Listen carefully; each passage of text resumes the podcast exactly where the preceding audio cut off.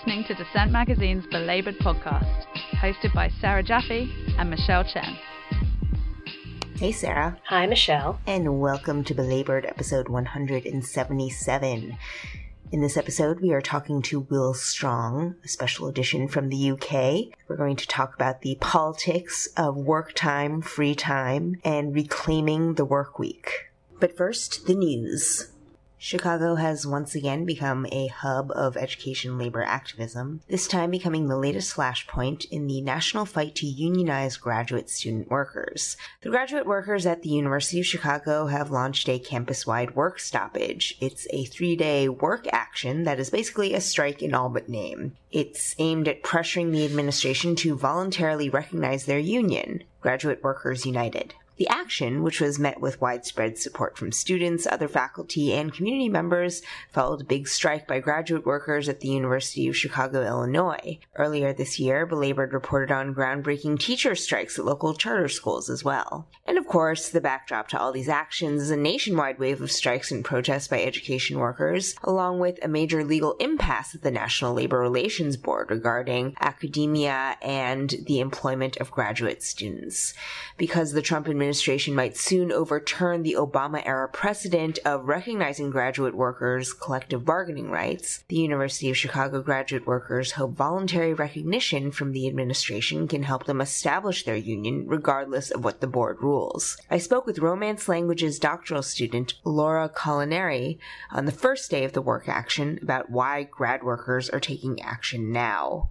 So at this point, it's been it's been way too long. They had the opportunity to to recognize us, and we've had other actions before. We had a walkout. We've had a series of teach-ins or work-ins. We've had a series of of of other actions of this type, and this is by far our, our largest one to date. We are are out here by the hundreds at this point, front of uh, buildings picketing, um, asking our, our our students not to go to class.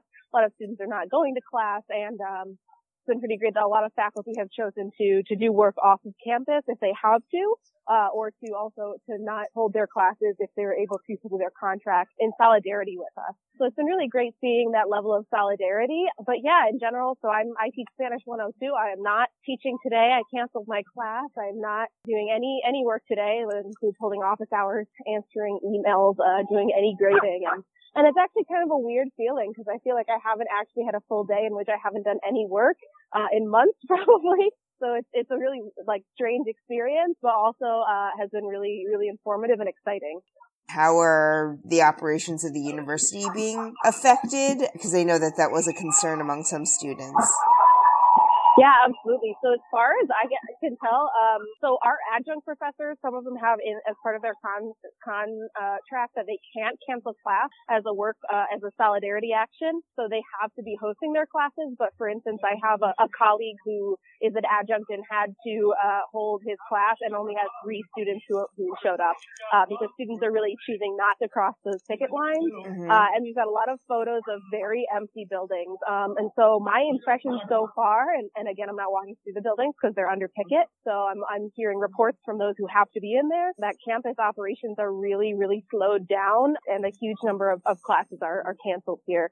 As far as I know, I think that like the graduate workers are very much participating in this action, which is really, really exciting.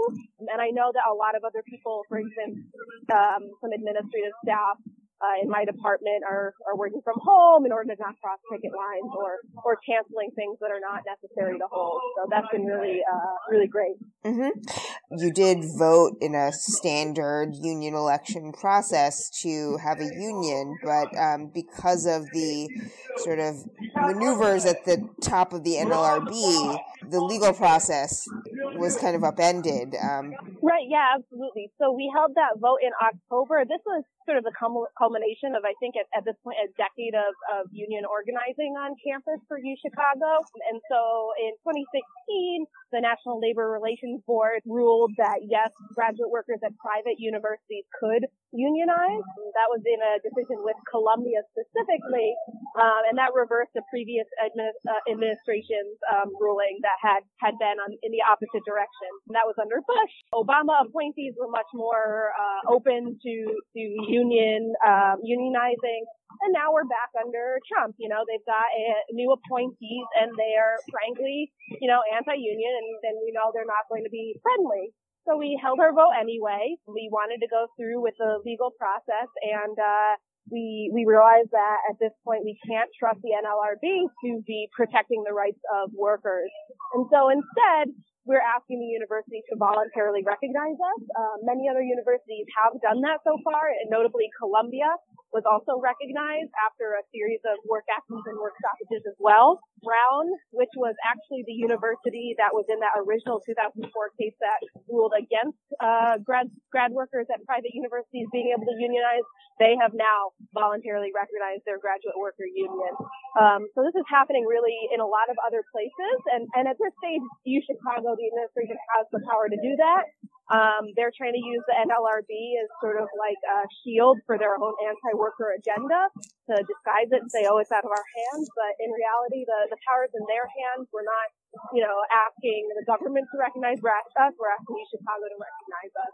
So I think that's the, the general rundown. And, and interestingly, our president Zimmer was actually the person who, who pushed that original Brown case to rule against the graduate workers um, and now he's just, you know, he's trying to do the same exact thing and stonewall the union here. So he, uh, ultimately he lost the last time and, and he thinks he'll lose this time. So how confident are you that voluntary recognition will happen on this campus? Because I know that it was a you know, fairly long struggle. I mean, NYU is maybe the first to sort of set a precedent here, but what is your outlook?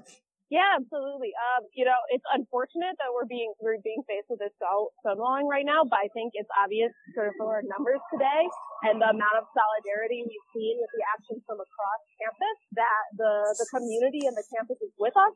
We have uh, local aldermen and and the mayor who have expressed support for the union in the past. So there's a lot of people telling this administration, both from within and without, uh, that this is the right thing to do for this campus and this community.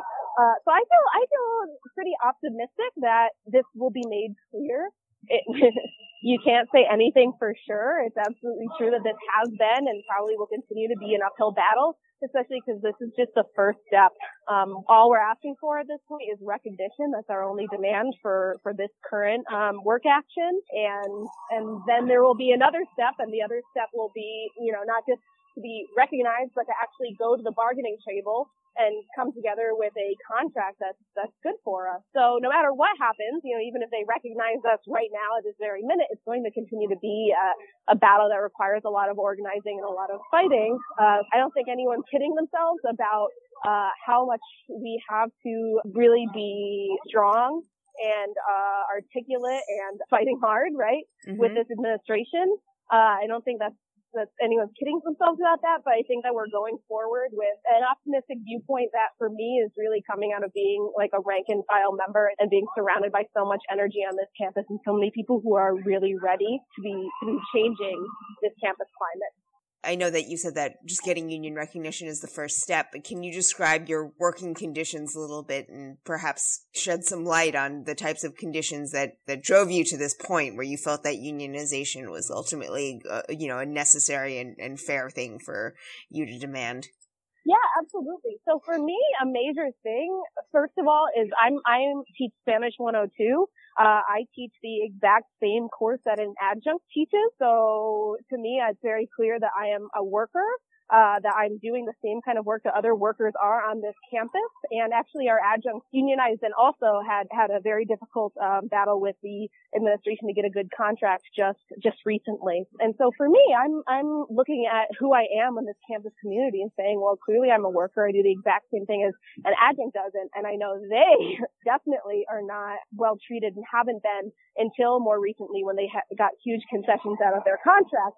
Through unionizing, right? And so uh, that's that's part of it is being part of this community and seeing what's best for all of the workers, you know, not just graduate graduate workers, but also the adjuncts, the other colleagues that we work with on, on a day-to-day basis. So the other thing is that our conditions vary wildly between departments, between divisions.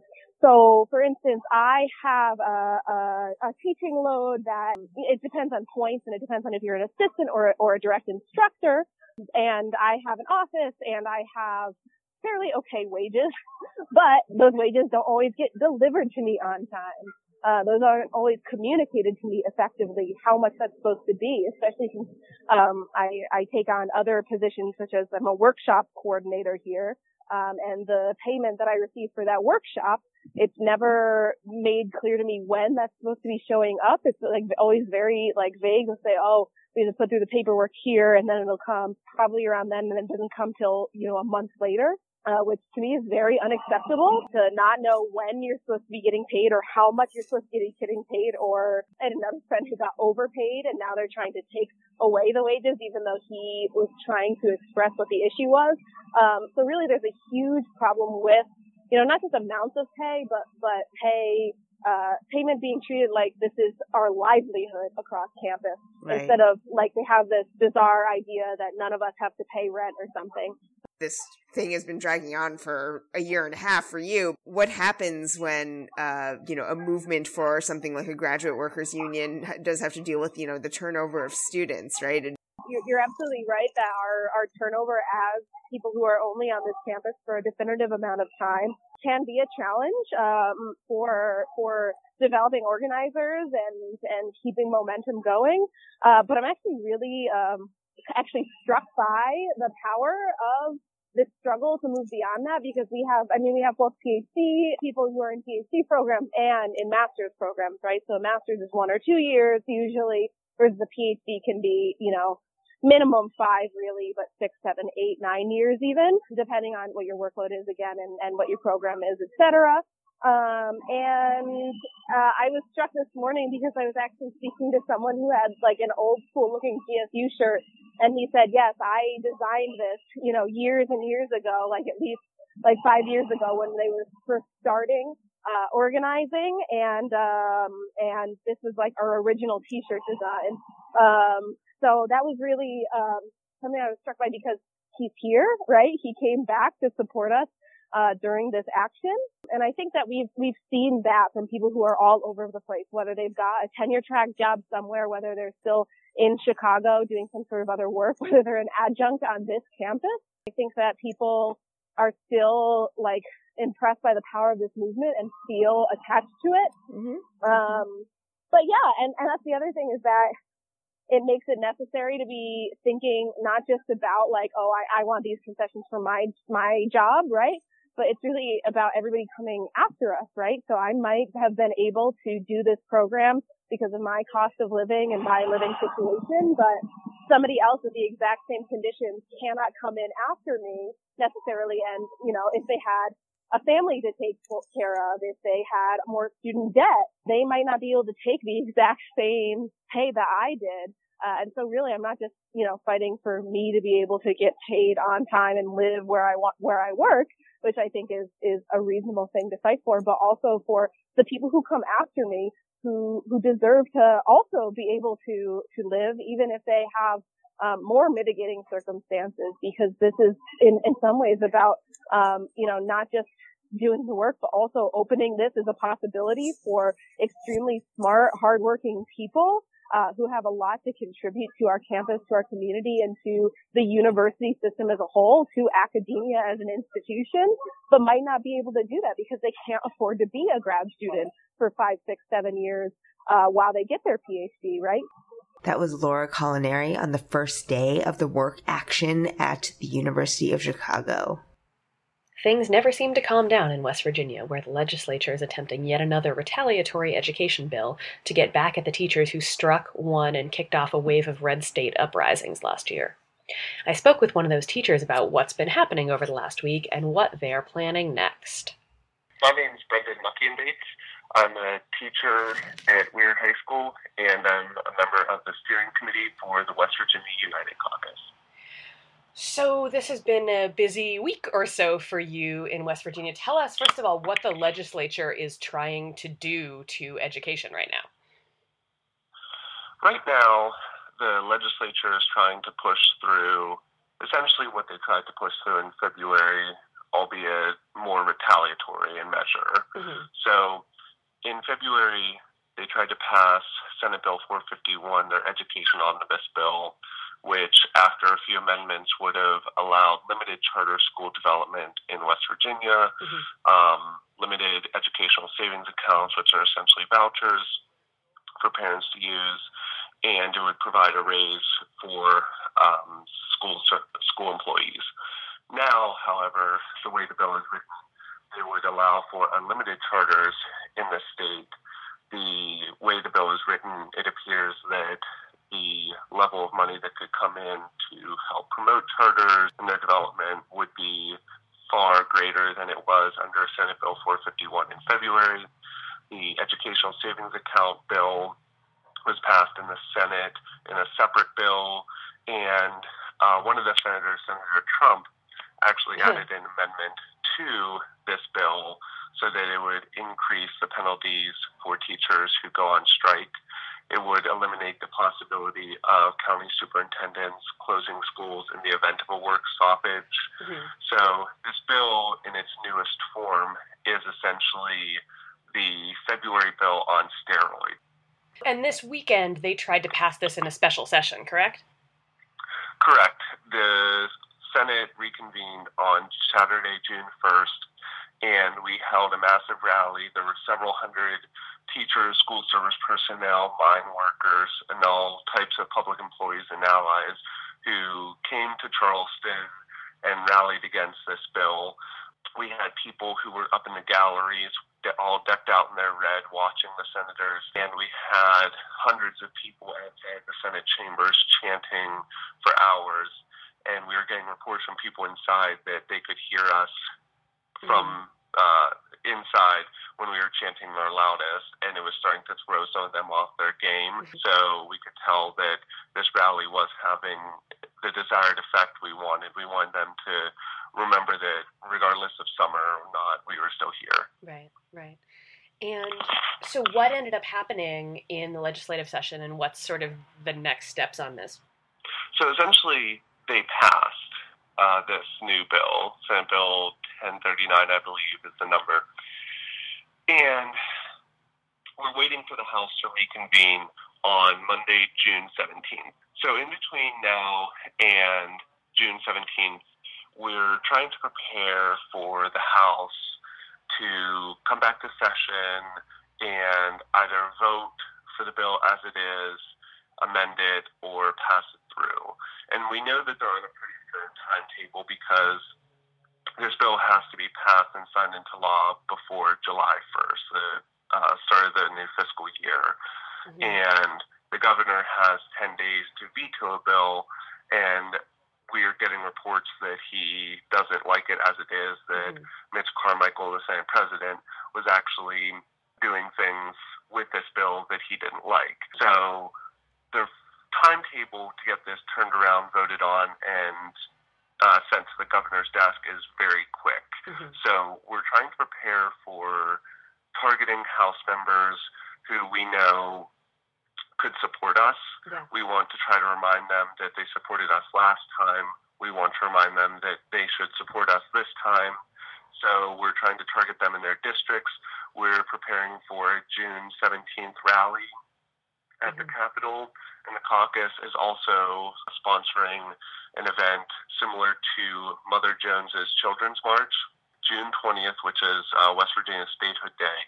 We're holding a June 20th um, Mother Jones Children's March to Charleston. We're going to have uh, children there. We're going to bring in all different unions and allies coming together in Charleston to march around the Capitol, hold speeches, have children write out their wish list for what they want to see happen in uh, West Virginia. Mhm. And so this will be a way, regardless of where the bill goes, to remind our people that we hold the power, that this is nothing new. This is just another form of class warfare in the 21st century. Yeah, so Betsy DeVos kind of showed her hand on this, didn't she, with her tweets about uh, West Virginia and charter schools? Yeah, that was really dumb of her. um, yeah, uh, I spoke with someone on my way into the legislature on uh, Saturday for a big rally, and we were talking about just the sheer gall of her to go ahead and tweet that. I mean, I think she truly thinks that she was helping the situation, but in reality, it actually galvanized more people. It made them angrier, and it uh, confirmed a lot of fears that this bill isn't designed to help the children of West Virginia. It's designed to essentially do what Betsy DeVos did in Michigan, what she's trying to do at the Department of Education. She's trying to do it here in West Virginia. Yeah. And it confirmed a lot of our suspicions. So it, it made people angry. It made them suspicious of this. And to be honest, it was probably the best thing that could have happened to us. I mean, uh, the boss's BS is always the best organizing tool, and there was a lot of BS there. Yeah. That was Brendan Muckian Bates of the West Virginia United Caucus of Teachers.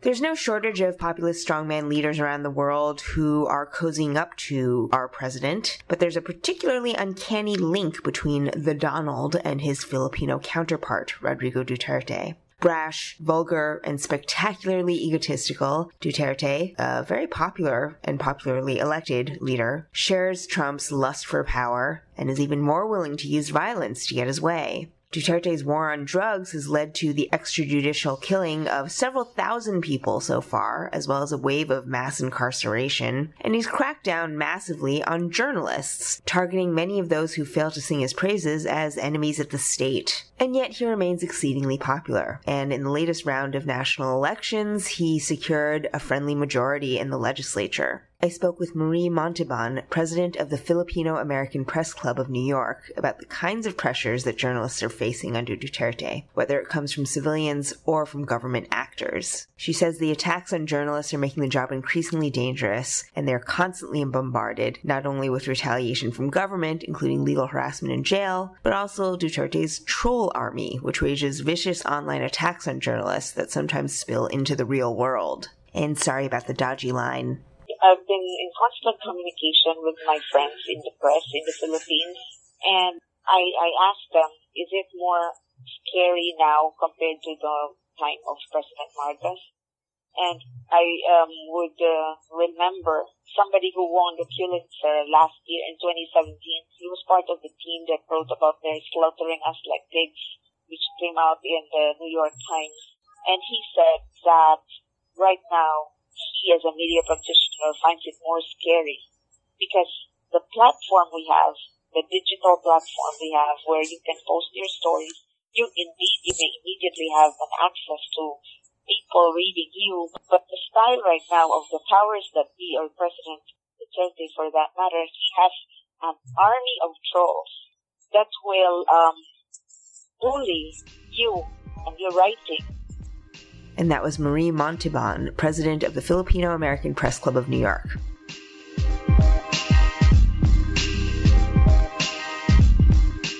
Work. We do a lot of it, and we're so used to the idea that we're going to spend most of our lives at work that the idea of working less can seem shocking and strange. But for many years of the labor movement, most of its organizing went into demanding time away from work. As the eight hour day movement which came, you know, after the 10 hour day movement, put it eight hours for work, eight hours for sleep, eight hours for what we will. They won that fight mostly, and during the New Deal and World War II, the 40 hour work week was institutionalized. Some within the labor movement never stopped fighting for less work, though the demand was mostly dropped by the mainstream labor organizing. But now, with the ever present questions of unemployment, automation, and climate catastrophe in the air, more and more people are calling for labor to pick up the demand for shorter hours, without, of course, a reduction in pay, and keep it going. Today, we're talking to Will Strong of Autonomy, a UK based independent think tank that is considering seriously the questions of how a shorter work week might, well, work, and getting those ideas picked up by no less than Shadow Chancellor John McDonnell of the Labour Party. A recent report from Autonomy on how less work could help solve the climate crisis even got picked up by a bunch of the UK's major tabloids. This is the first of a few conversations I'll be having in the UK as I'm spending the summer here, working on my book and learning from folks who are organizing in new and exciting ways over here. Tell us about autonomy. How did you, what is it? What do you do? When did you get started? What made you get started? We started about 18 months ago in the summer of 2017. Yeah. Um, effectively, we were a bunch of uh, academics, researchers, economists who saw there was a need for kind of good research around the future of work and research that can inform a kind of growing consensus that work needs to change, basically. Yeah. So we, we were reading a lot, yeah, a, a diverse range of texts. We were reading um, Kathi Weeks' book. We were reading um, more popular texts like Inventing the Future, which is quite an important book for the UK uh, at the time, but also the reports coming out from Oxford University around the future of automation, different forms of technology coming out. So if you look at the landscape of think tanks, policy uh, institutions, uh, research organizations, yeah. over the last 10, 15, 20 years, they've even those that call themselves progressive have been fairly slow in talking about uh, some of the issues that, w- that we wanted to platform. So thinking about working time, thinking about uh, using technology for the benefit of, of workers, not just mm-hmm. as something which improves productivity per se. So we, we, were looking at this kind of situation. We thought, well, there really is an urgent need to kind of develop something which is which is has has the capacity to change the debate around work. Yeah. There are a lot of dogmas around work. We thought actually needed challenging, mm-hmm. particularly some of us who started it have been, you know, have all worked in kind of precarious jobs or, or just jobs which, you know, we, we, we, we thought were kind of horrible if we're, if we're, honest. So I think we experience of the, of the labour market as well as realizing that there needs to be more thinking on this. We so we set this, we set this thing up called autonomy, which um, is really a, it's it's it's it's it's a think tank, but kind of a new type type of think tank, which is very light on its feet. Very um, it can it can we can push radical policies, but also provide the kind of research to back it up, really. And to answer your question about who we are, there's a small core group doing a lot of the legwork, a lot of the kind of um, whether it's the admin work of the research, but then also a, a wide network of, of, academics who believe the project's a good one and want to plug in different ways. So obviously, we're going to talk about your report on the four-day work week. So early in the report, you all write, this report aims to demonstrate that the time we spend in work is neither natural nor inevitable. Instead, the amount of time we spend in work is a political question. One of the central aims of this report is to establish time itself as a site of political contestation in the same vein as housing, healthcare, income, and national defense. Mm-hmm.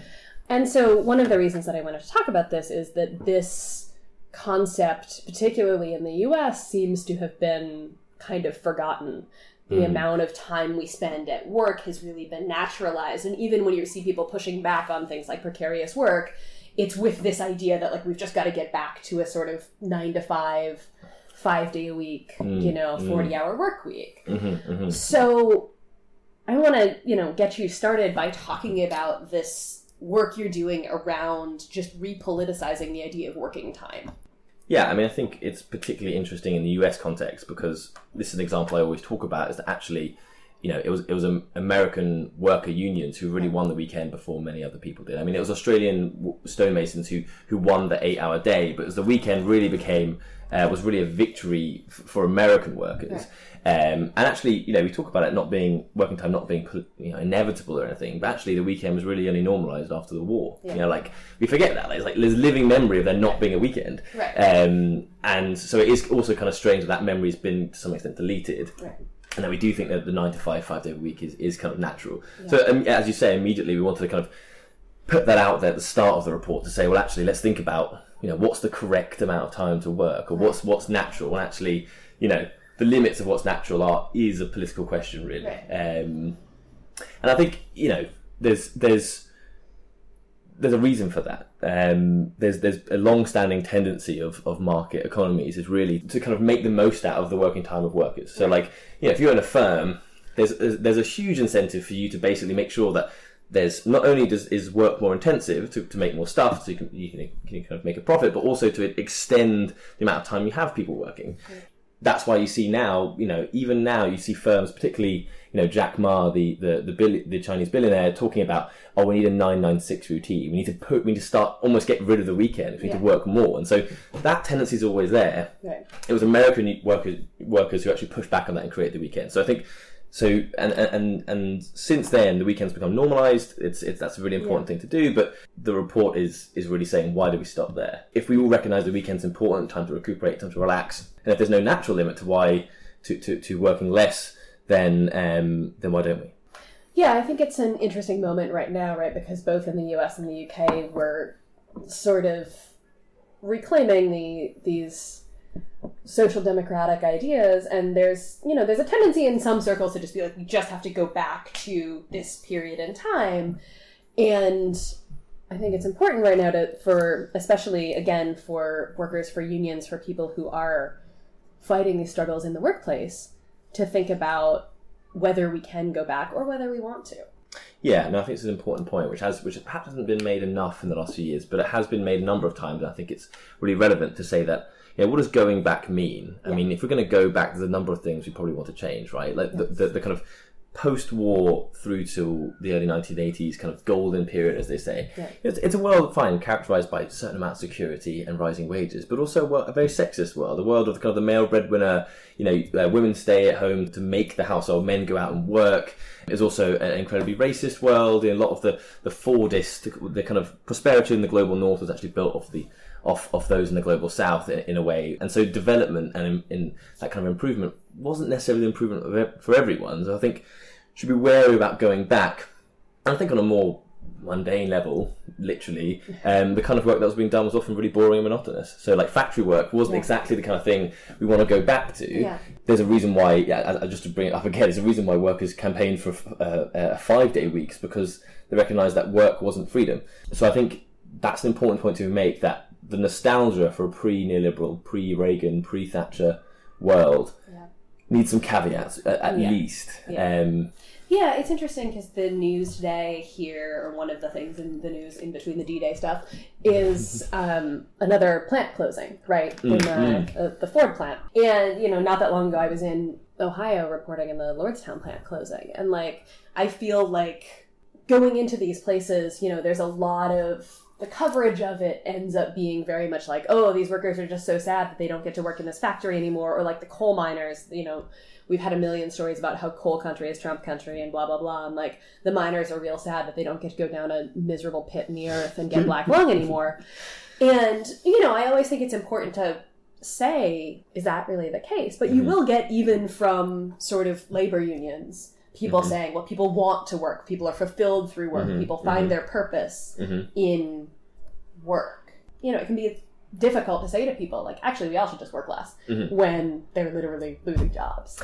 Yeah, Yeah. no, I think there's there, there has a few things here, isn't there? Because there's you ha- you are kind of you have to kind of juggle, you know, short term demands and struggles and what needs to be done in the short term with ultimately what's the, what's the vision of the economy going forward, and the two aren't separated. Right.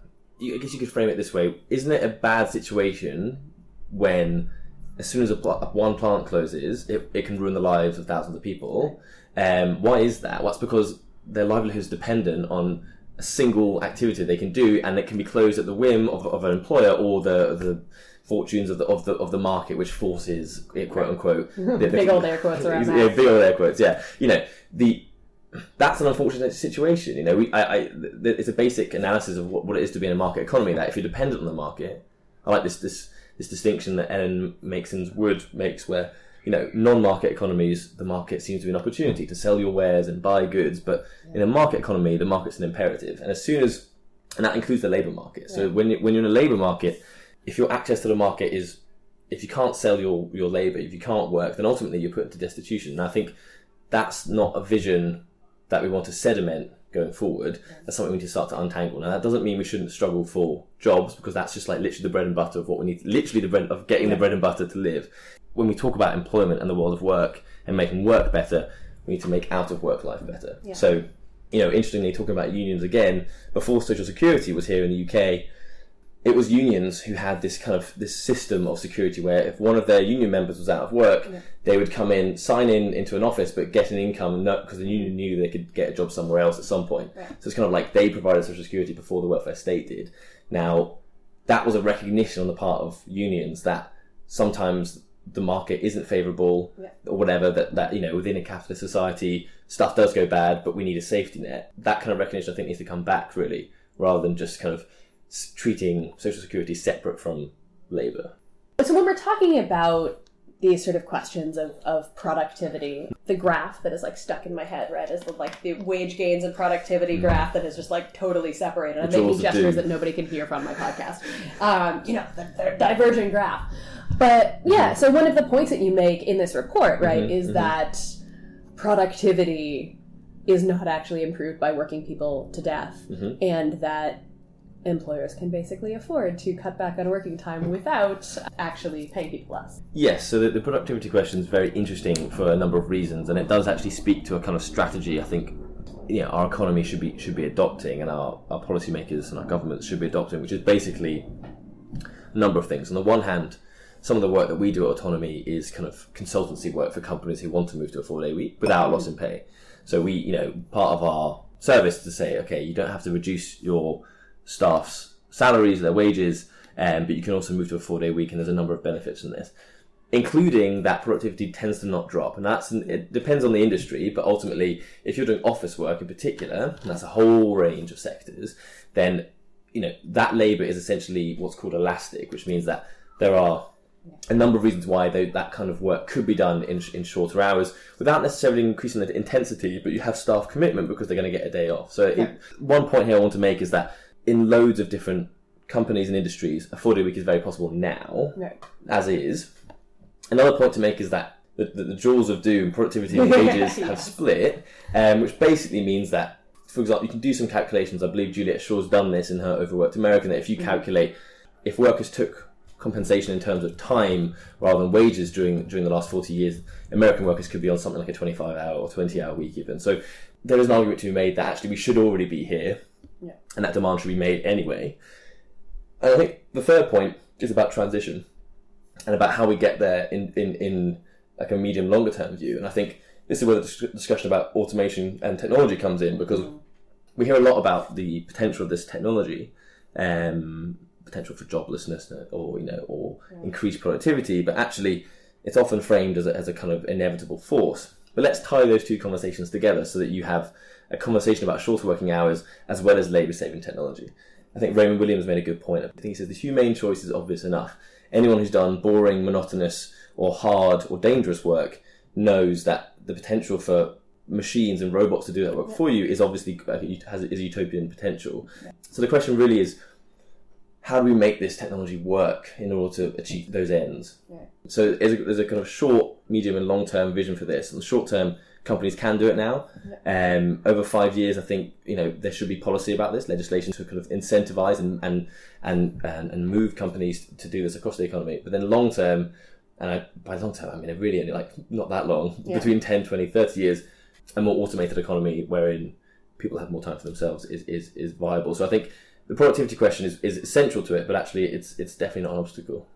One of the things in in um, some of the research that's been done on shorter working weeks was that um, I think in New Zealand, you know, some workers did feel okay, we're, we're cutting back, but then we do have to be more productive in the time that we have, and that can be a good thing, but can also be just another way of sort of driving people to work harder. Yeah, I guess I'm wondering if there if you thought that much about like what kind of safeguards can be put in place on that front, so that like we are not, you know, just in the speed Mm. up all the time, right? I mean, I'm Mm. thinking about the Lordstown workers who are like the assembly line sped up to 100 cars per minute, Mhm, you know, mhm, and it's just mhm. like literally you have like less than a second to do every. Yeah, yeah, turn. yeah, yeah, yeah, yeah. Yeah, I mean, so the thing is, that's obviously really important. I think there's there, more thought needs to be done on this. In the report, we advocate, and this sounds like a, like a small tweak, but I think it, it could be potentially radical, is to have occupational health workers. So in the UK, I don't know what the equivalent is in the US, but we have occupational health and occupational therapists within the workplace. There are certain metrics by which you know workplaces can be uh, Right. judged as healthy and safe and whatever. And I think having um, burnout and staff well-being being something which can be covered in a kind of non-intrusive, non kind of clipboardy kind of way, in which there's a way of pushing back against managers pushing too hard, is, a, is a small tweak which could have basically provide provide a kind of um, don't want to say the word disciplinary, but a kind of reverse disciplinary Yeah. effect upon managers who managers know they can't push their workers too hard, otherwise there could be certain reports. Right. Now that can be enforced at like a national level, which means that you you wouldn't just have nice companies doing it and, and like Sports Direct or Amazon not doing it. That's one thing. another another question is really, I mean, to some extent, it might have to happen, have to happen industry or on a firm level basis Yeah. to think about how to make sure work intensity is is not kind of ramped up. And I mean, I think this is this is why longer term there needs to be a kind of uh, multi-pronged approach, including the management of new labour-saving tech and things like that. Because if you know, a lot of people say, does that mean a four-day week? Does that mean you have to work ten hours in four day in, in four days? It's like, well, no, that's not that's not it at all. It's really about cutting the working hours. But what the, I I guess there's no one quick fix, as Right. it were. It has to be something which is managed over time. I mean, to some extent, the history the history of the last 150 years has been the constant struggle. How do you stop the inten- work intensification? And I guess on the main, on the main hasn't been that successful, apart from direct action, where it might be like, okay, we're, we're not going to take this anymore. Work is organised. Yeah. So, th- so I think it's, it, it's an ongoing question for, for people who want who want to think about the workplace and the content of work and whatever. But I think I think ultimately um, a good place a good place to start with all these things is to think well. If work is intensifying and it's non it's non it's very hierarchical, non democratic, etc., then spending less time at work is, is, is also it's got to be part of that strategy because e- even if you're not even if things aren't intense at work, there's there's loads of reasons why work isn't freedom. And I think one of the, I mean, and you make this point in the report, right, that just shortening the working week is not going to be the solution, That that is just going to have to come, among other things, alongside stronger protections for unions, perhaps. And thinking about this and thinking about coming back to the robots question, because, um, you know, we love the robots question around here, the demands on these things, obviously, for this to be implemented in the first place, we're going to have to see workers making the demands around it, right? Um, and the one place I, I think I've seen this being not in shortening the workday, but teachers sort of fighting for preparation periods, free lunches, you know, sometime during the day to like pause, not have 40 children staring at you, and um, do something. But, right, so in terms of implementing this, you make a variety of points on implementation and protections in this report. Mhm. One of them being that it will come alongside stronger unions. One of them being that this kind of has to be universal because otherwise you're going to have some people with great four day a week jobs, Mm. and, or you get what we have now, which is people cobbling together, you know, three or four part time jobs. Or gigs, or driving for Uber on the side anyway. Mm-hmm, mm-hmm. So, yeah, I mean, it's good that you bring up the teacher teaching because teaching is, is one of the main pro- professions with burnout. Um, Mm-hmm. But you know, and in fact, we've, we've put a few things through the autonomy site, which I welcome your listeners to to go and read. Um, we will put a link at the Dissent website. um, on yeah, written by teachers who talk about burnout as Yeah. as and and interestingly interestingly talking about teachers who say that they would they're con- seriously considering taking another profession, taking a pay cut as long as their workload's lower Yeah. because of their experience of, of, of burnout. Now, that's how serious it is that you accept less money just to have a normal job. Your job should be a normal job, Yeah. you know what I mean? So I think so teaching is, is a really important one. And I think there is a question around uh, teaching in particular and other public sector jobs. How do you provide a service like teaching or other other kind of public sector jobs like nursing, etc., when you have a four day week? Now, partly that's to do with scheduling, but also it's partly new hires. Yeah. You know, you you just need more teachers, and that's that's that that's that's one answer to this problem is that you know we want a better ratio between students and teachers. Education should be a universal right. It is a universal right. It should be treated as such. And I think so. Therefore, I don't think it'd be controversial to say we need more teachers so our students get a better edu- better education. You think it's not controversial, um, but Oh yes, we have a West Virginia t- teacher on this episode talking about how controversial these things are. Mm, So implementation wise, yes, I, I mean, we also advocate sectoral collective bargaining. Right. So that's in a, particularly in the UK, we have dropped that a long time ago, but in Europe, that's you know, actually, and actually, there's good research to show, and we note it in the um, report that there's a the reason why the US has very long working weeks and very few holidays. There's good research to show that actually there's a correlation between the strength of the unions in Europe Right. and the and the kind of deconstruction or destruction of of. I mean, it's not all gone, but like the, the, the relatively weak union power in the US compared to Europe, and that over a certain amount of you know, whereas at one point that holiday and, and working time was roughly the same, sometime somewhere in the mid twentieth century, then suddenly the, the Europe kind of continued its decline in the, in the length of the working week, Yeah. whereas the US, if not slightly inclined, um, stayed roughly the same. So union strength is really important here, giving workers voice, letting them voice complaints about workload, about overtime, unpaid overtime, things like that. That's a good. That as you say, that's a good place to start for this stuff. I can't remember the rest of your point. Oh, it's about the universal versus polarization. Yes, yeah, yeah, that is really important because at the moment we do also kind of have a whole variety of dualisms or pol- polarizations. Whether it's, you know, um, some of the research I'm most interested in is job polarization, which is part of what we're calling the crisis of work. So, Yeah. You know, the the last forty years has not just been some kind of some kind of recent um, phenomena, but over the last forty years, there's been a real divergence between low income jobs and high income jobs, and you know, some people call it low skilled, high skilled, but obviously lots of low income jobs are no really high skilled. thing as a low skilled job. Absolutely. So, but the divergence between incomes has been has been huge, and uh, Yeah. what we've had is a hollowing out of middle income jobs. The reasons seem to be there's like three three main reasons. Apparently, it, it depends. Uh, you know, kind of what research what research leans on most. But basically, you have globalization, i.e., the ability to outsource to countries with cheaper labor. Particularly now with with you know kind of new new tech available, it's it's, it's okay. It's been quite easy to do admin work across the other side of the world Right. where, where, where labour is cheaper and, and, and worker voice is, is, is weaker, um, but also new tech basically as well. So a lot of routine admin work, which used to be white collar kind of middle level managers, that just no longer those jobs aren't really being created anymore. It's not necessarily been destroyed in redundancies. It's about not being created as fast. So you have what I like. What I like the phrase. There's there's lovely jobs and lousy jobs, Yeah. and that's the divergence. So I think there's already divergence going on. If we are going to have a four day week or a shorter working week, we don't want to recreate that dualism. And that how's that reflected in strategy? Well, mm-hmm. As I say, some companies, particularly those with the lovely jobs, to some extent they can be incentivized to adopt this because they feel you know the staff might have more autonomy. The companies that we're working with are quite nice companies. The working culture is very nice. Fine.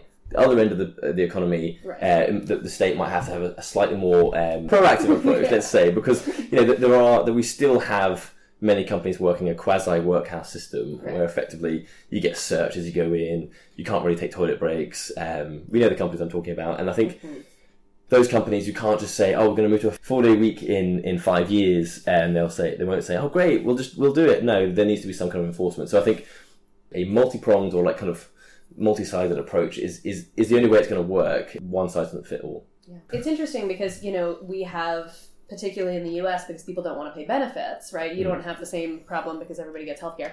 You know, in the US, people, you know, companies like Walmart keep everybody sort of just below the threshold where they would have to pay them benefits. Mm. Um, so you get people, you know, constantly struggling, then they have to try to cobble together multiple jobs. Mhm, so, like, mhm. just having one company with a shorter work week is kind of a problem right now, right? You'll get workers who are just saying, can, can never get enough hours, can Mhm, never mhm. get enough hours. And so that kind of thing, coupled with the sort of gig economy question, Mhm, right? Like, mhm. if Uber drivers are independent contractors, big old air quotes around independent contractors too, then theoretically you're your own boss when you choose Yeah, to work yeah, 80 yeah, hours a week. Precisely. So those are other kind of forms of legisla- legislation that needs to be enforced. So you know, there's a, there's a question in the UK which I think I mean, I'm interested to see what people think. In a way, it's it's I think the question's to some extent unresolved. Do you ban zero hours contracts, which is kind of you know uh, Yeah. Policy for, for many progressive governments that want to come in, including the Labour Party? They want to you know, ban zero contracts. There's about about 1,200 in the UK, about 900,000 workers who work on um, no minimum hour contract. Do you ban them outright? Do you do you amend them so they have to have a certain minimum? Like, there's a question about flexibility here, which Right. which you know, a, nuanced approach does need to be taken. And I'm not just saying I'm not. Don't I'm not being paid by zero hour contract companies to say we need more nuance. Um, but I think there is an interesting question there. But you're right. Those kind of tweaks. Do we restore a certain kind of no, a normal style week for lots of Right. workers and therefore and then start doing a shorter working week Right. or do we start thinking about things like you know do we increase statutory entitled um, holiday for you know part-time workers as well so that like so say you even you're working you know a three day week at one company you're you're one way of saying not being able to impose a four day week but you effectively say no but you get this you by law you're allowed more paid holiday so that you can probably spread that across the year. You know there's, there's trying to think about the relationship between holiday pay and the reduction of working hours. Sometimes one will work better than the other to kind of increase our free time in a way. Yeah, I think the questions about flexibility are actually really interesting because workers again made some demands around having more well autonomy. Um, more flexibility is not necessarily uh, in particular i'm going to ask the gender question next so we'll just like ease into that one. Certain types of people who are expected to do certain amounts of labor in the home um, wanted flexible working hours.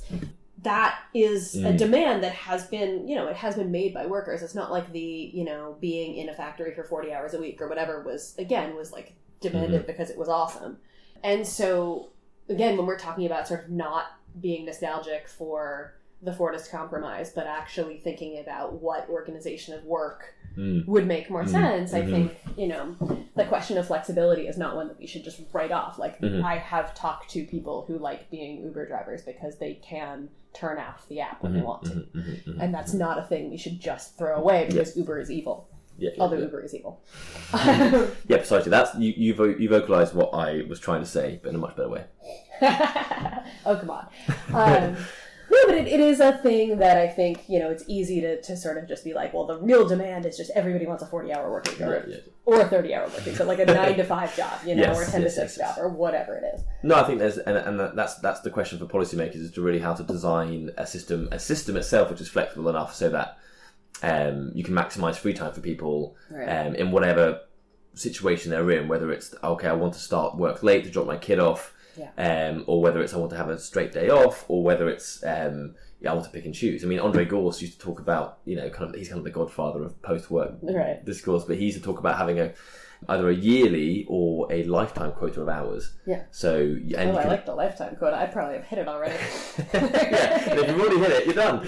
Um, no, you kind of the idea being that you know I think it's something like twenty thousand hours over a, a lifetime, which works out to be ten years full time work, twenty years part time, or forty years dipping in and out and doing Yeah. other bits and bobs. And so yeah he, sounds great he he thought about a quota of hours being one which kind of you have to do to get get an income. social but- benefits and an income Yes, exactly. But you, and you know, I, I'm kind of interested to see how that looks fleshed out today. I think if someone if someone's listening and they want to kind of flesh out what that might look like in the US or the UK, get in touch. Um, contact details in the, in the description.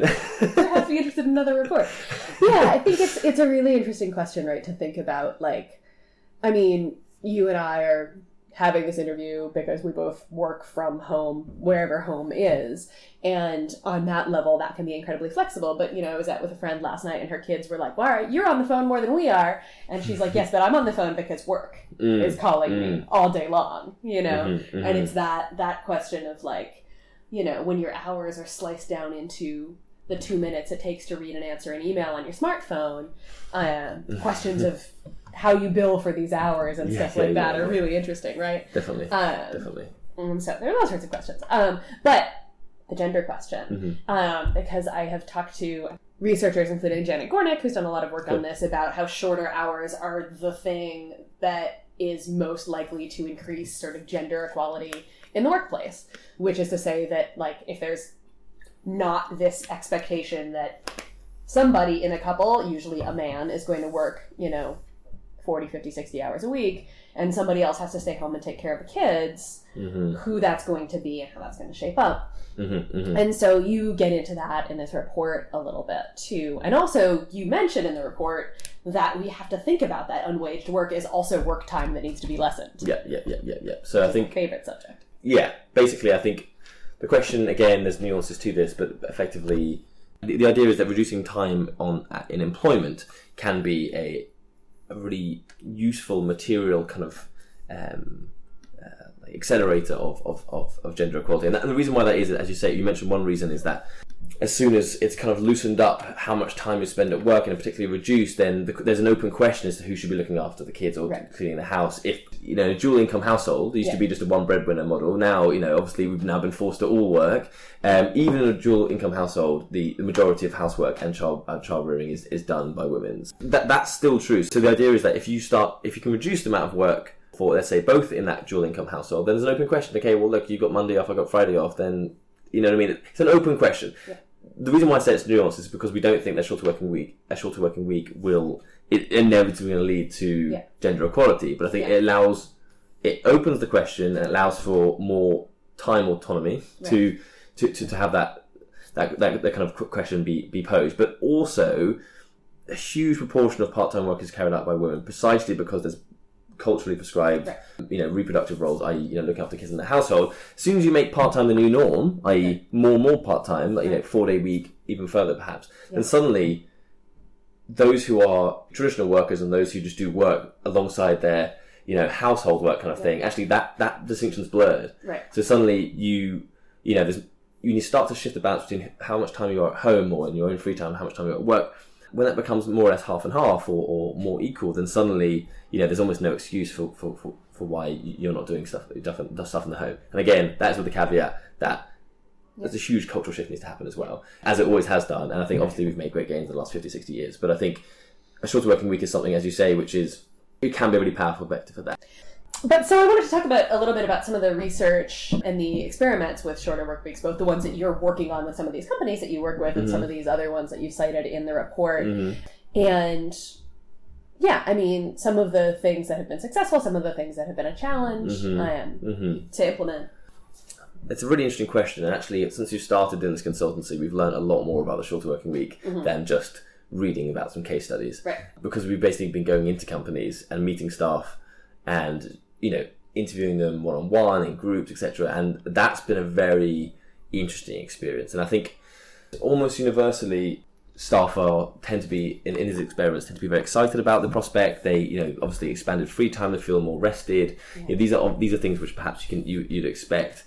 Off it depends on the company, but often staff feel before the trial started, they these companies are often quite forward thinking companies, quite nice companies to work in. So they are not you know, representative of the whole economy, but they it does mean that staff there's a mixed there's there's some mixed feelings. A staff feel great, the company's doing a four day week, no loss in pay, but on the other hand, they also feel slightly guilty sometimes that they're mm-hmm. perhaps you know they're used to doing putting in more hours. They feel this kind of like workaholic type thing because the company's so great, and you're, you're kind of you know there's this interesting shift that that happens when they start realizing this might be the new norm, and it becomes a new norm. They're just kind of they're kind of oh this is actually this is better. But I, I to some extent my expectation I thought I was expected to really.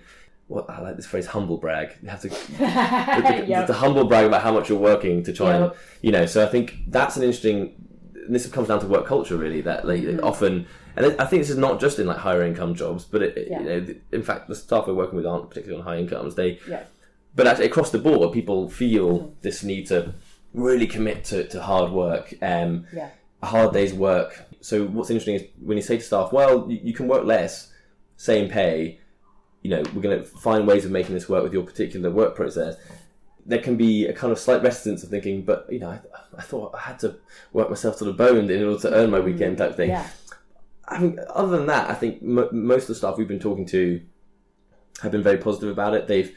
This is interesting in itself that when when people say like, uh, without work we wouldn't know what to do, we have no purpose. You know, immediately staff are reeling off five, six, seven things they want to start doing Yeah. on their Friday off. Some of the companies we're working with are doing Fridays off, not shorter working hours, but Mm-hmm. strictly a four day week. Then on a Friday off, I'm going to travel more. Um, I've got friends, I've got family up north, for example. I'm going to Yeah. go or I'm, I'm going to treat that day as you know some of the people we're working with are, are in creative work and go see more art exhibitions, give myself more stuff which you know sounds far too wholesome for for, for, for anyone with with a kind of cynical eye, but ulti- but th- these are, these are these are coming out, you know. So I think it's it's a slight shift in work culture, but generally it's been very very positive.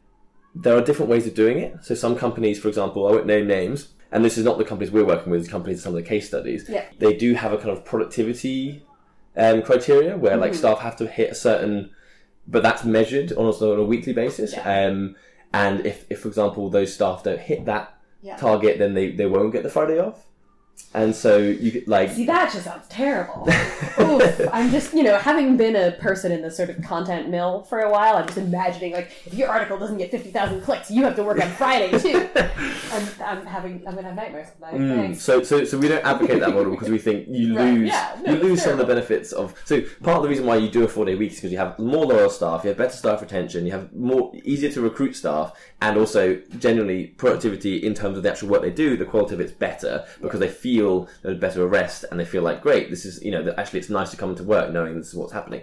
If you start having criteria which can be used as a stick to beat you with, Mm-hmm. suddenly you might be like, can we go back to five days and stop looking over my shoulder? You know, that kind of thing. So I think Mm-hmm. there are different ways of implementing it, and we advocate a particular way. We work with companies, and we have red lines. We say we won't do this, Yeah. we won't do it to cut pay, we won't do it to lay off staff, etc. But we, we also don't advocate one which is so focused on productivity that it actually does more harm than the original model you were five day, but you were, you were looking to do. So So before we get into the your tabloid stardom, tell us a little bit about the pickup that this report has gotten, the interest in it, and the organizing that's going on around it um, Mm. in and out of the Labour Party. we knew that um, John McDonnell was interested. Uh, John McDonnell being the shadow chancellor of the Labour Party, part of the kind of leadership of the La- Labour Party in the UK. He was interested in. He's been interested in shorter working weeks for a long time. We knew some of the his advisors. I'm going to shout out James Meadway, um, who former advisor to John McDonnell, were- interested in these ideas. And so, you know, it was great to have an endorsement from him that this is that this is a what he called a vital contribution to the debate. We had the uh, leaders of the Green Party um, in the UK, which which were kind of really endorsing it, and trade unions such as the Communication Workers Union, who have actually campaigned for a, um, a shorter working week. So the Communication Workers Union Yeah. in the UK, um, C- CWU, they they represent Royal Mail workers uh, in part, and the Royal Mail workers have actually campaigned for a reduction of working hours. I think it's four hours over the next four years, which doesn't sound like much, but that's quite significant. That a fairly large union is campaigning for this, and they they endo- Probably significant when you're walking around carrying a bag full of mail every day. Absolutely. And in fact, what's interesting about that is that campaign was provoked by the integration of automation tech within their workplaces. What I mean by that is sorting letters has been largely automated. Mm-hmm. So instead, what they've been they kind of been transferred within the Royal Mail workplace to carrying larger parcels. The mm. day-to-day activity is carrying heavier workloads in, instead of just sorting mail, and that means so, so the kind of the idea is basically okay, you want to automate our workplace, well, you got to give us something back, and that's a shorter working week. Right. So that's very interesting, and they they've endor- they endorsed the report. We had Rutger Bregman, the Davos smasher himself. He endorsed the report. It made a bit of a splash initially, but what I find very interesting is now we see it cropping up all over the place. For example, we're doing some work with the with the Valencian regional government in Spain, uh-huh. who are very interested in shorter working hours. Their vice president Monica Oltra, she's said we're going to try and move to a, five, a four day week or a short, a thirty two hour week within five years. So they kind of this has given them the kind of a bit of a spur to try and try and do that. Yeah, and so I think actually we're, we're pretty pleased at how it went, and then that was like our first major intervention. I think we think it's the largest report in existence on this ninety page report. The nearest thing was this report by the ETUI, I think it's European Trade Union Institute, um, and we use some of their research in the report. It's a great report in itself, but but other than that, I think it's it's largest out there. So we were really pleased to kind of have a resource for activists, policymakers. And so, sorry to answer your question about campaigns as well. Not only the CWU, but also, um, of course, the four day week campaign, which we consult with, we help we, we help out with. They've been pushing this for a long time as well. This report was co-written with some of their members. Mm-hmm. So if you look in the in the kind of on authors page, you'll see who, who, who's you know who's in there, and then also recently started the Labour Four Day Week campaign, which is basically a membership member campaign based on the Labour Party in the UK, who want to push this issue of shorter working weeks, the four day week, onto the Labour Party conference floor in September. So we're sitting here next to your uh, your tabloid uh, celebrity, the Daily Star. Work a nine hour week to save the planet. so this is another report that you put out on uh, the shorter week, and you have a little bit about climate change in the original report, but this is much more focused on how working less can save us from climate catastrophe. yes. So tell us about that one. So- and how the the Star decided that it was a great idea. I'm here for it. so so um, yeah so this is a paper which which which we developed with a researcher called Philip Frey he's one of our research affiliates and he is interested in carbon productivity and working time and he, he it's quite a simple calculation but effectively you can look at data made available by the OECD and the United Nations and look at how much carbon, how much CO2 is pumped into the atmosphere per industry, per country, basically. And so he thought he'd look at Germany, Sweden, and the OECD average, and the UK. And you can do a calculation where you say, okay, you can see how much CO2 is pumped out just through production, so just through our industries working. So this is not really to do with consumption, it's not really to do with commuting, which is mm-hmm. another important one Right. but it's to do with simply just by working how much in, in our industries how much carbon has been put out. And you can kind of compare that to the carbon budget we have remaining to avoid climate catastrophe basically. So to, re- to remain within a two degree warming of, of the planet, there's a certain budget of carbon we can we can only put into the atmosphere. And so basically, Philip kind of matched the two up to say, well, look, if that's the budget and that's how much we're putting out, if we wanted to stay within that budget by reducing the working week, how how long would the working week be? Yeah. If you can if you can see how much CO two is being put out per hour, which you can.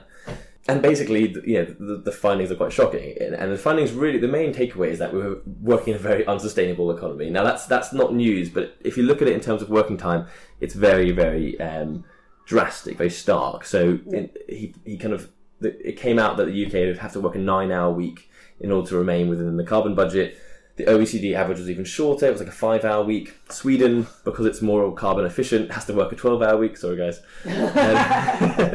Um, um, Wait, wait, wait, wait. So you're getting penalized for being more carbon efficient. This is this is no good. You gotta change this. Uh, clearly, the work week should go down as we get more efficient, right? Isn't this the whole automation thing?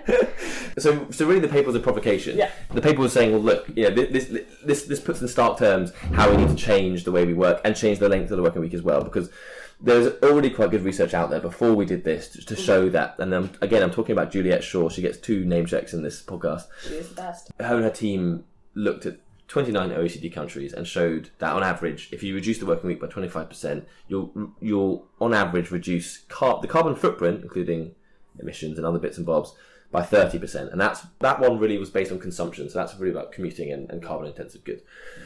So there's already good research out there. Ours was adding to the debate, debate by saying not just about what we consume, but actually the way we're working is really, really um, carbon inefficient and really, really bad for, for, for the environment. So and for us. So that, anyway, that provocation was put out there. It was, you know, it was covered first by the Guardian and you know um, a few other places, and suddenly via the press release, it got picked up by the tabloids. Really, so the Daily Star, while every other paper was running something on Theresa May quitting, the Daily Star ran our cover story, and in fact, I only found out about it a minute before I walked into a newsagent and saw it lying on the front on the front desk there. So it was, it was an amazing um, cover. In fact, the coverage isn't even that um, negative. They even have a kind of cutout which you can your new, your new rota for your boss. Uh, half day on Friday, only one hour. And yeah, so and, and so it got covered by the Sun, it covered by the Daily Mail, even, um, and all of these all these reports weren't actually that negative. So Yeah. you know the the Sun, you know, as a newspaper, it. You know, I wouldn't expect to be to kind of receptive to some of these ideas, Yeah. but actually was provided quite a coherent description of what the, of the benefits of a shorter working week. They even included stuff which wasn't in the press release about well-being, etc. And so I think what's interesting there is that no matter, even if you have a political bent as a newspaper which goes against kind of workers' rights and work, worker power, etc. Work is still still recognised as something which cuts through to people. It will be reported on, and the idea of expanded free time has an almost apolitical um, tap into people's desire for more time for themselves. So I think that's really interesting. And that was Will Stronge talking to Sarah about the politics of working time. You're listening to Belabored, a Dissent Magazine podcast. Links to articles mentioned in this episode may be found at dissentmagazine.org.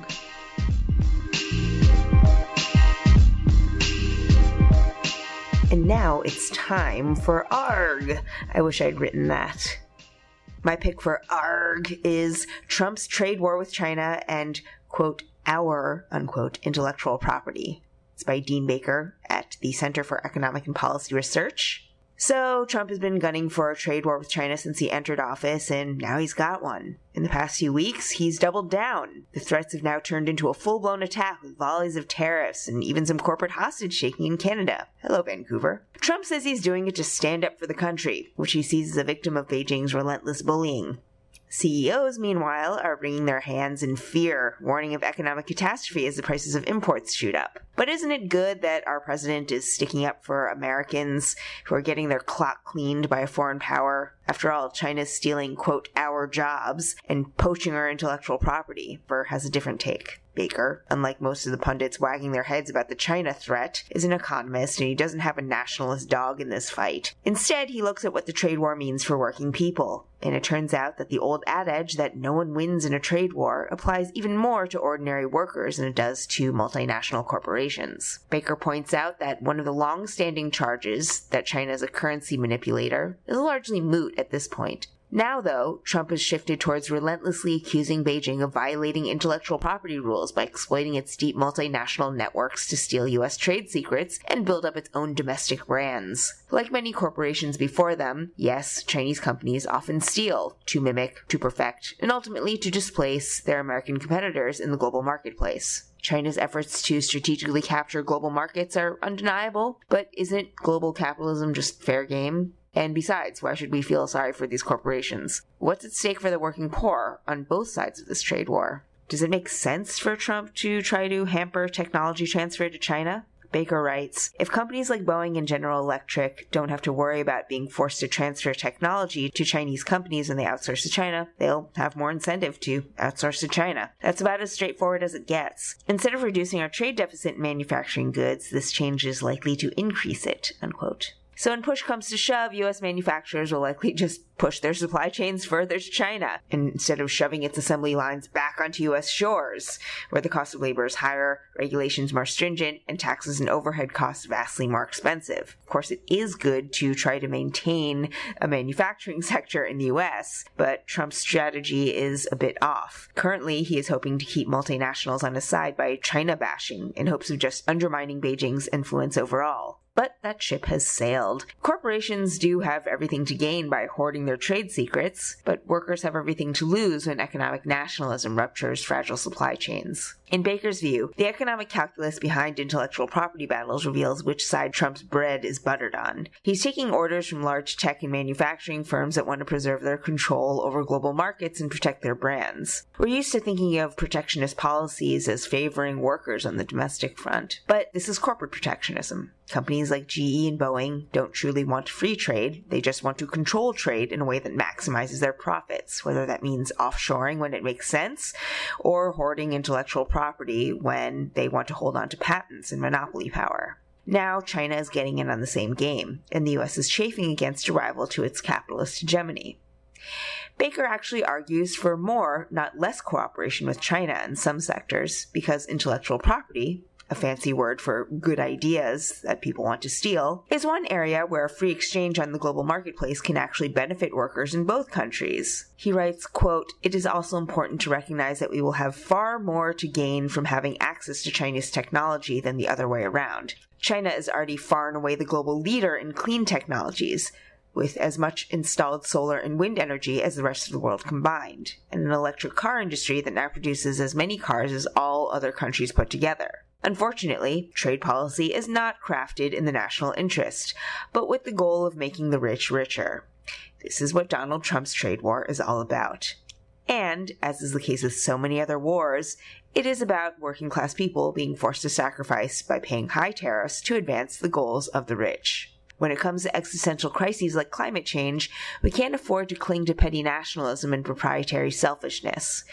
Can we have free trade that promotes freedom for workers? Trade policy shouldn't be a gatekeeper for corporate giants. It should be a platform for building an industrial strategy and an industrial base that works with the rest of the world, not against it. Global trade in itself isn't inherently harmful to workers, but unfettered capitalism is. And whether that capital comes from inside US borders or outside, ethically, it's definitely on the opposite side of the working class. Robots! We touched on the subject in today's conversation, but the robots are coming for your job story is a perennial one and a perennially annoying one.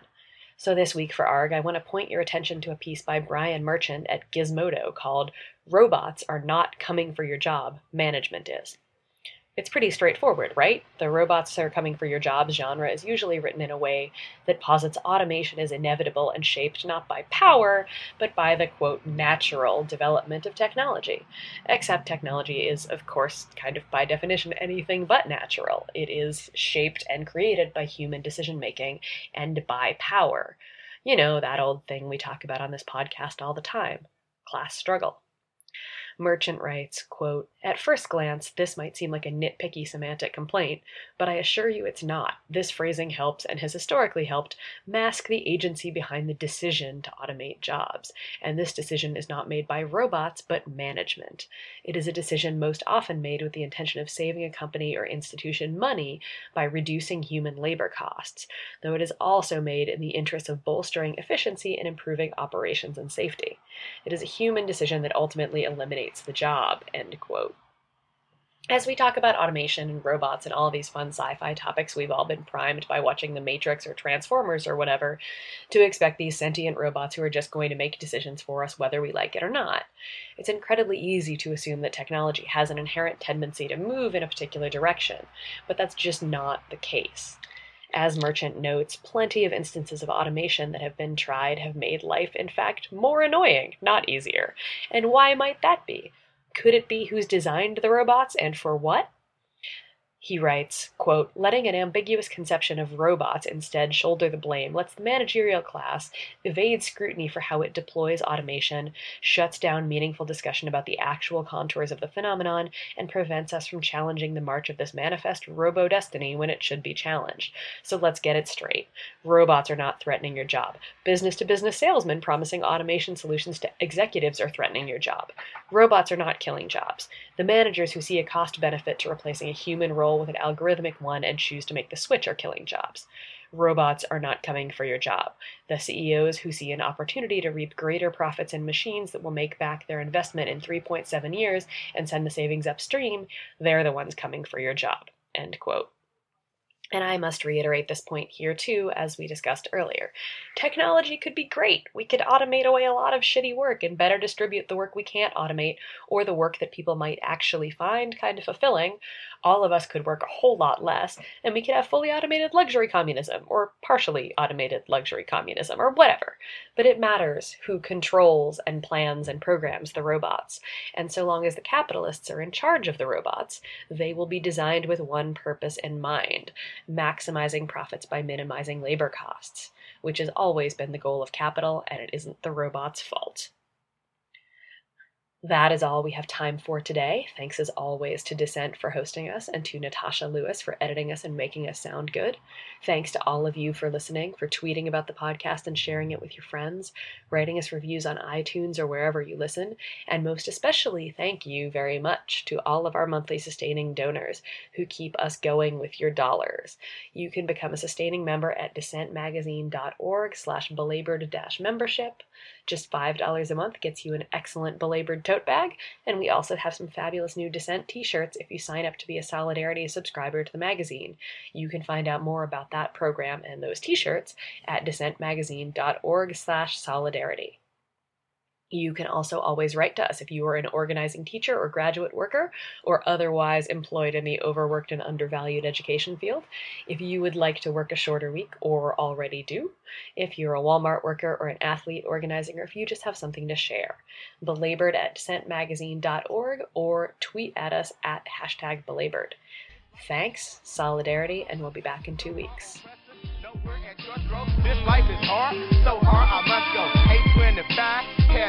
You've been listening to Dissent Magazine's Belabored podcast. For the entire archive of past episodes, visit dissentmagazine.org. Join us online using hashtag belabored